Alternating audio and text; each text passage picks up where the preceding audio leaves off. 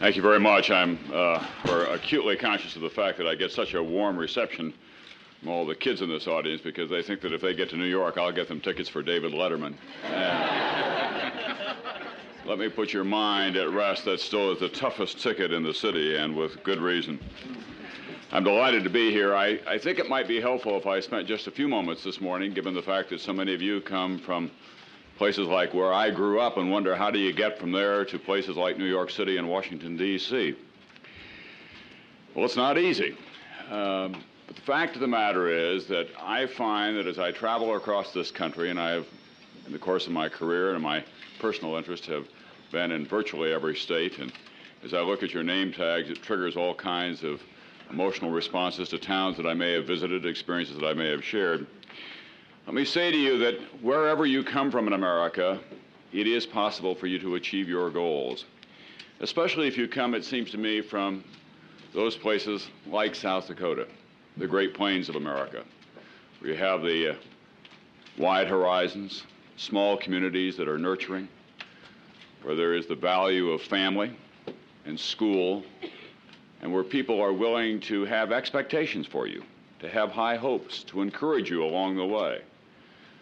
I say that all to all of you now so that you're not discouraged at this particular passage in your life, and so that in the course of your own future life as well, you'll remember that wherever you live, whether it's in a large city or in a small community, that you'll reach out to the younger members of the community and encourage them too, because that was extraordinarily helpful to me. When I was 17 or 18, I may have been in this room. I was an overachiever in high school. And then something very important happened to me when I went to college. Now, I give you this piece of immodesty so that I can give you the next passage in my life. That is, I lost my bearings for two years. I didn't quite flunk out, but I might as well have. I majored in girls, and as a friend of mine said, I thought beer was food between the ages of 20 and 22. That probably was the most memorable and instructive time in my life because I came to appreciate the true value of hard work and fixed goals and not assuming that my high school reputation or my easy smile or my gregarious personality would get me through life. That in fact, in the wider world of competition, I would have to earn my way every day. And so I think that it was instructive for me at that time not only to achieve, but to fail as well and to conquer that failure at such an early age. Because I live with it today. You may think of Tom Brokaw or Dan Rather or Peter Jennings or any of us who have achieved a certain amount of visibility in this profession of being enormously secure in what we do. But I can assure you that we're kind of constantly looking over our shoulders. Any number of you have come up to me in this room and said, Mr. Brokaw, I'll be sitting in your chair someday. it's the kind of thing that keeps you well motivated if you have my job. My reaction to that generally is if I may have your phone number, there are days when I'd like to call and have you sit in on that occasion.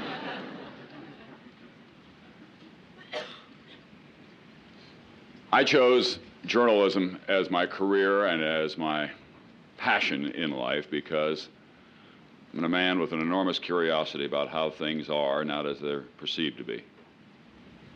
My earliest memories, I wanted to know what was going on, what was happening, however small the community in which I lived. I wanted to know what was going on there, and especially I wanted to know what was going on over the horizon. That's the essence of journalism. News is change. It is not affirmation of life, it is an examination of life. What's new? What's different?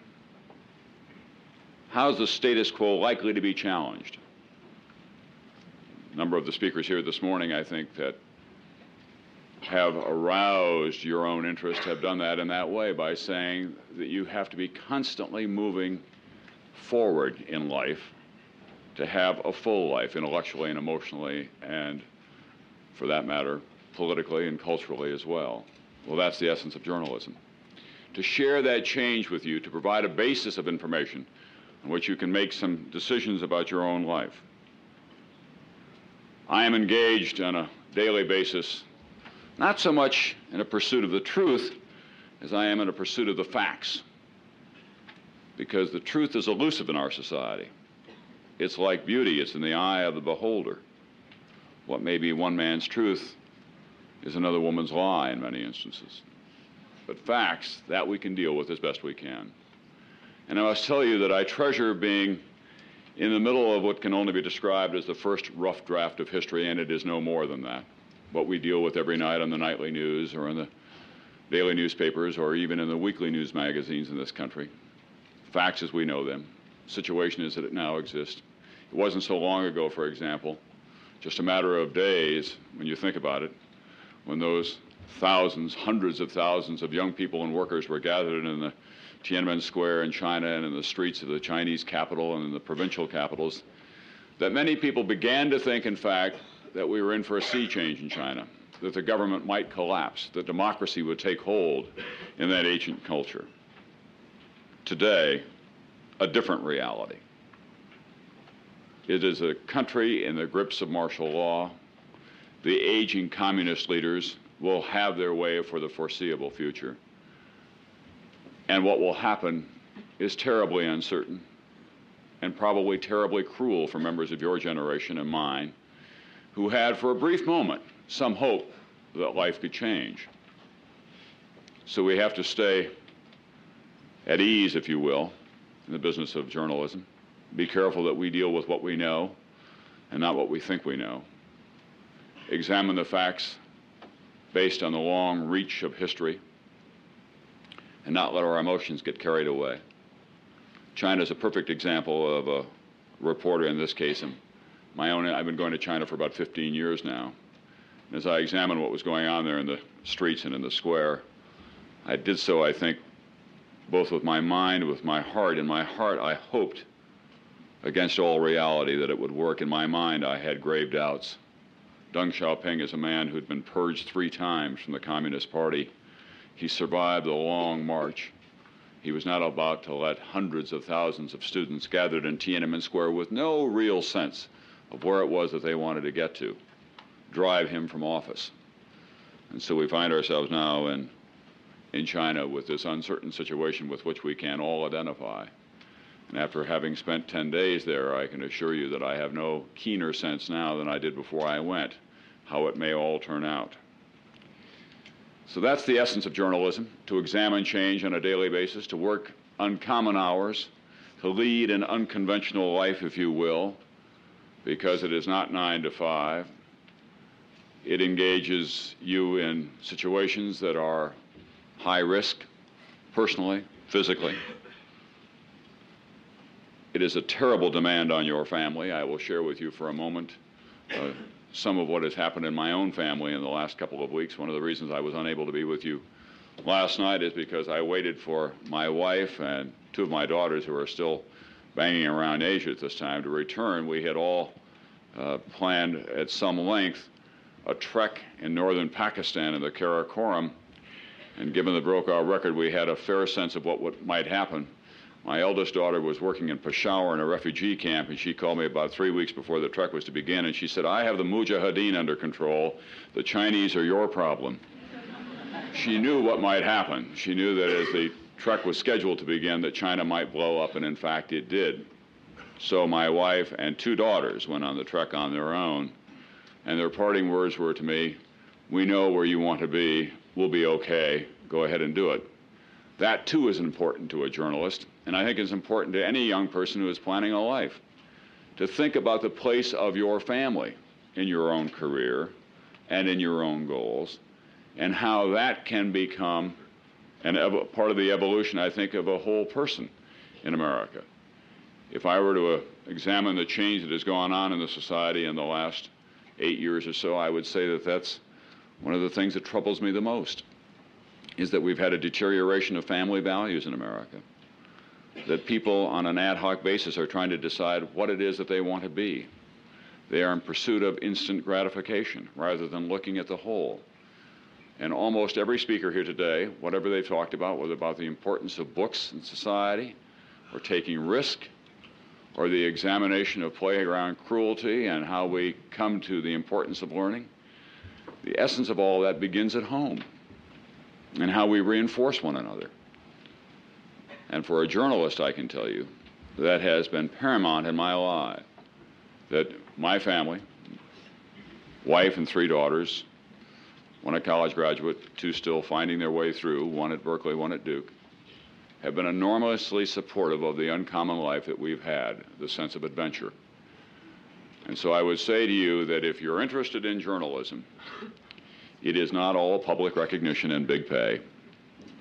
It's not all there on the local news screens every day. It is more, as Edmund Morris was saying, a matter of the tactile experience, getting out and examining what is going on, be willing to be adventurous, be willing to engage your own passions, be willing as well to be a kind of pariah in your community because you will be bringing news that is unhappy to a lot of people, the news of change. We are all creatures of the status quo. When some, something comes along to challenge that, we're not very happy at all. But finally, I would leave you with the thought that if we were to shut down broadcast news in America, close up the magazines, padlock the printing presses of America's great newspapers, the change in life would not stop. What would quickly happen is that it would happen to a degree that we would no longer be able to control it. We are better off as a society with a keener sense of an information than we are with a kind of euphoria about life as it exists that day. And so, what I would like to en- enlist all of you in is a kind of army of news consumers, people who would like more from us, not less, who demand from their newspapers and from their local television stations and radio stations and from their news magazines a tougher approach to finding out what is going on in life rather than a reaffirmation of it. And finally, let me tell you that this business of being a journalist on television and having public recognition is vastly overstated. In fact, I did work in Omaha after having left South Dakota, and I did go to Atlanta and Los Angeles and Washington, D.C., and eventually to New York. And by the time I arrived there, I suppose that I thought that I had arrived at a, there was a great sense of hubris on my part. After all, here I was, the host of the Today program, which had been my mother's favorite, had been in our household every morning. And I thought, what more can I ask in life? Surely everyone must know who I am and what I do. And I was in a New York department store with that coursing through my mind when I noticed a man following me along. And I could see just by the quizzical expression in his brow that he thought he knew who I was. And so what I do in those instances is kind of look at them and smile as if to say, yes, I'm Tom Brokaw. But in this case, it only encouraged him. And he came running up to me and he said, Tom Brokaw, right? And I said, that's right. He said, you used to work in Omaha. And I said, yes, I did, as a matter of fact. And he said, I'm from Omaha. And I said, well, isn't that nice? And he looked at me for a long moment. He said, whatever happened to you, anyway?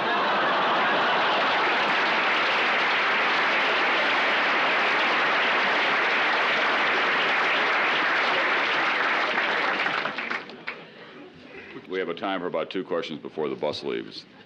I'd be happy to answer Mr. Milliken's questions or Mr. Hoffman's questions. Yeah, yeah uh, my name's Kit Demas. I'm from Stillwater, Oklahoma. I was curious um, about anyone of us here. It's a pretty safe bet. Uh, envy you and would love to be on you know national TV at least once in our life. Right. But you're, but I mean you're there every day. Um, I was curious. Does your job ever get mundane? And if so, how do you protect yourself from that? Yeah, let me deal with a basic premise because I do realize that you are the uh, on the cutting edge of the generation of people. How many here would like to be a television anchor man or anchor woman or would like to work in communications in some form? How many of you have considered that as a career? You see, I mean, it is an extraordinary number, and there are only a few jobs. What people come to me these days and they say, gee, I'd like to get into your business. What's your best advice? And my best advice is to study medicine these days. I mean, you know, think about being a doctor. It is uh, slightly oversold at the moment because you see in your homes and where you live in your communities the most glamorous part of it. Those people who appear well coiffed and well dressed and seem to make a lot of money who are there on television. That's the least important and least challenging aspect of what I do every day, which is between 6:30 and 7 or 7 and 7:30 or 5:30 and 6 maybe in your own community, which is to put on makeup and read out loud when you redu- reduce it to its simplest elements.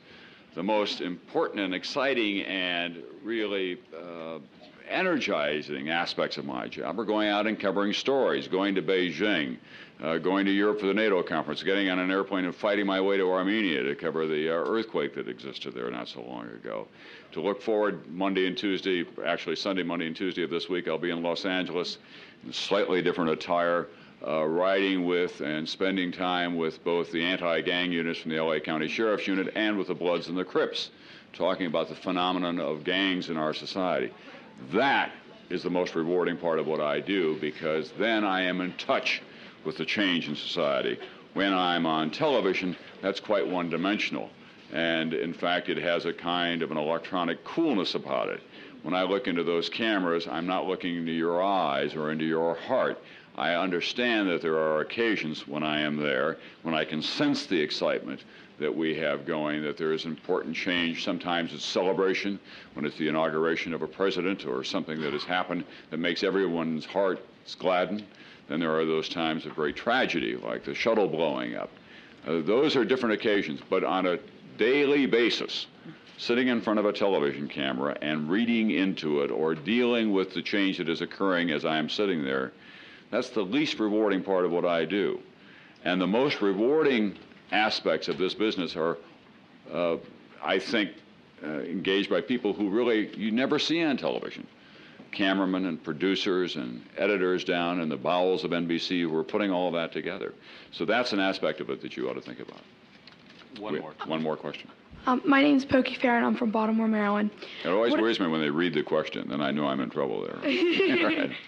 Um, what is your personal opinion in regard to the difficulty that governments such as China place on America's freedom of the press? Um, more specifically, the fact that the Chinese government has lifted interviews and used them to expose and punish the sources of information. Well, what, what she's talking about there is that uh, there are no rules in China. Well, there are some rules right now for uh, Western reporters, but they're unclear, and so you were reporting there at some risk. Um, and what happened is that we had stopped television transmissions from there. We were getting our videotape out on, uh, on airplanes to Hong Kong or to Tokyo. And then there was the chilling uh, experience of Chinese television intercepting an ABC transmission identifying a Chinese citizen who was critical of the government's movements in Tiananmen Square, then taking that videotape, putting it on Chinese state television, identifying this man as a rumor monger, and encouraging Chinese people to turn him in, which they did. And then the next night, we saw him on Chinese television before a military tribunal asking for forgiveness, and we think that he's probably in great trouble. That was a uh, great uh, journalistic and moral dilemma for those of us who were there, and what we then agreed to was that anyone who was critical of the government that appeared in one of our reports, that we would electronically mask their features so they could not be easily identified. Then I, I guess the other half of it is I interviewed one of the uh, Chinese. The, we had the first interview with the Chinese government official following the Tiananmen massacre, and we worked very hard at getting that out. And obviously, they're engaged in, in the big lie. It's kind of fascinating to see a propaganda machine operating at full tilt these days because it, it is having some impact on that country. And when I interviewed him, he was able to make certain outrageous statements, and my obligation then was to challenge those at every turn of the way, which we did. Now, was that enough? It appeared then on Chinese television. I'm not sure that it was, frankly, uh, but that's part of the trade off. We were eager to hear what the Chinese government's position was, and we thought it was important for the American television audience to know that as well, as well as for the American government. Um, at the same time, on television now, every night in China and at noon, what you see is effectively a propaganda campaign without apology. Uh, it, it, begins with uh, these people who always fascinate me to uh, understated but uh, nice looking Chinese man and Chinese woman reading in a kind of a low key way the government, the party line of the day. And the party line when I was there was that the soldiers were the victims and that the ruffians and the hooligans uh, had taken over the movement from the students, and that every Chinese citizen had an obligation to turn in any of these suspects. And then every night that they would show different pictures. You must remember that 80% of China is rural, and a lot of it is illiterate. And television goes into those remote villages, and it becomes their only source of information from the outside. They live in a sensory deprivation, is the only way to describe it. And therefore, the Chinese state television can have a real impact on what they perceive is going on. And it is beginning to take root, so far as we could tell. I talked to a number of people in parks and other places who said that they thought that, uh, in fact, that the soldiers were heroic and that the people in the square were wrong. And I don't think that they were telling me that just because they thought that that's what I wanted to hear. So I would say to you about China is that we are still in the middle of a great turbulence pass- a great turbulent passage at the moment. I don't know how it's going to turn out. I think a lot of it depends on the health of Deng Xiaoping. If he is to live and go on for another couple of years, I think that the government will retain control. If he dies, there will be challenges politically within the Politburo, but how successful they will be, I don't know. But ultimately, the people who control that society are still people who are products of the 40 years of the communist revolution. And they don't come to their philosophy lightly. They have survived politically and personally because they bought into the system. And in fact, the students made, I'll leave you with two notes on this if you're interested. I thought that the students made two strategic and tactical errors. Strategically, I think that they made an error in not knowing quite what it was that they wanted. One young man was quoted as saying, I don't know what democracy is, but I believe that we need more of it. Um, and they ultimately had no way of resolving their own demonstrations, this movement that they triggered almost by accident. They didn't know where they wanted to get to. They had no real end goal in sight except that they wanted greater freedom of expression. But they didn't know how to achieve that in a political sense once they met with the leaders. And what happened is that the other people then began to become involved in the movement. It did have, on the fringes of at least, a kind of mob mentality. And then tactically, a big mistake was, I think, is how they treated the army. Uh, when they held those young soldiers who were by and large from outside the city, many of them illiterate peasants, in trucks for a long time, when the young Chinese intellectuals taunted them for their stupidity, it only caused those young soldiers to have a normal emotional response. And once the order was given, then, I think what happened is that we had a total breakdown of command and control, an absence of discipline. It does not excuse what happened. It was a barbaric act on the part of the Chinese government. But at the same time, I think that if you, if you examine it, and as we will from some distance at some point, the students and our, many of the students uh, that I was able to talk to agree that they made a mistake along the way. That does not excuse, as I say, what happened in terms of the massacre, but it was truly one of the memorable events of your lifetime because it took hold in a way that no one could anticipate. Well, I'm sorry we don't have time for more questions and answers, but we'll have a chance to chat.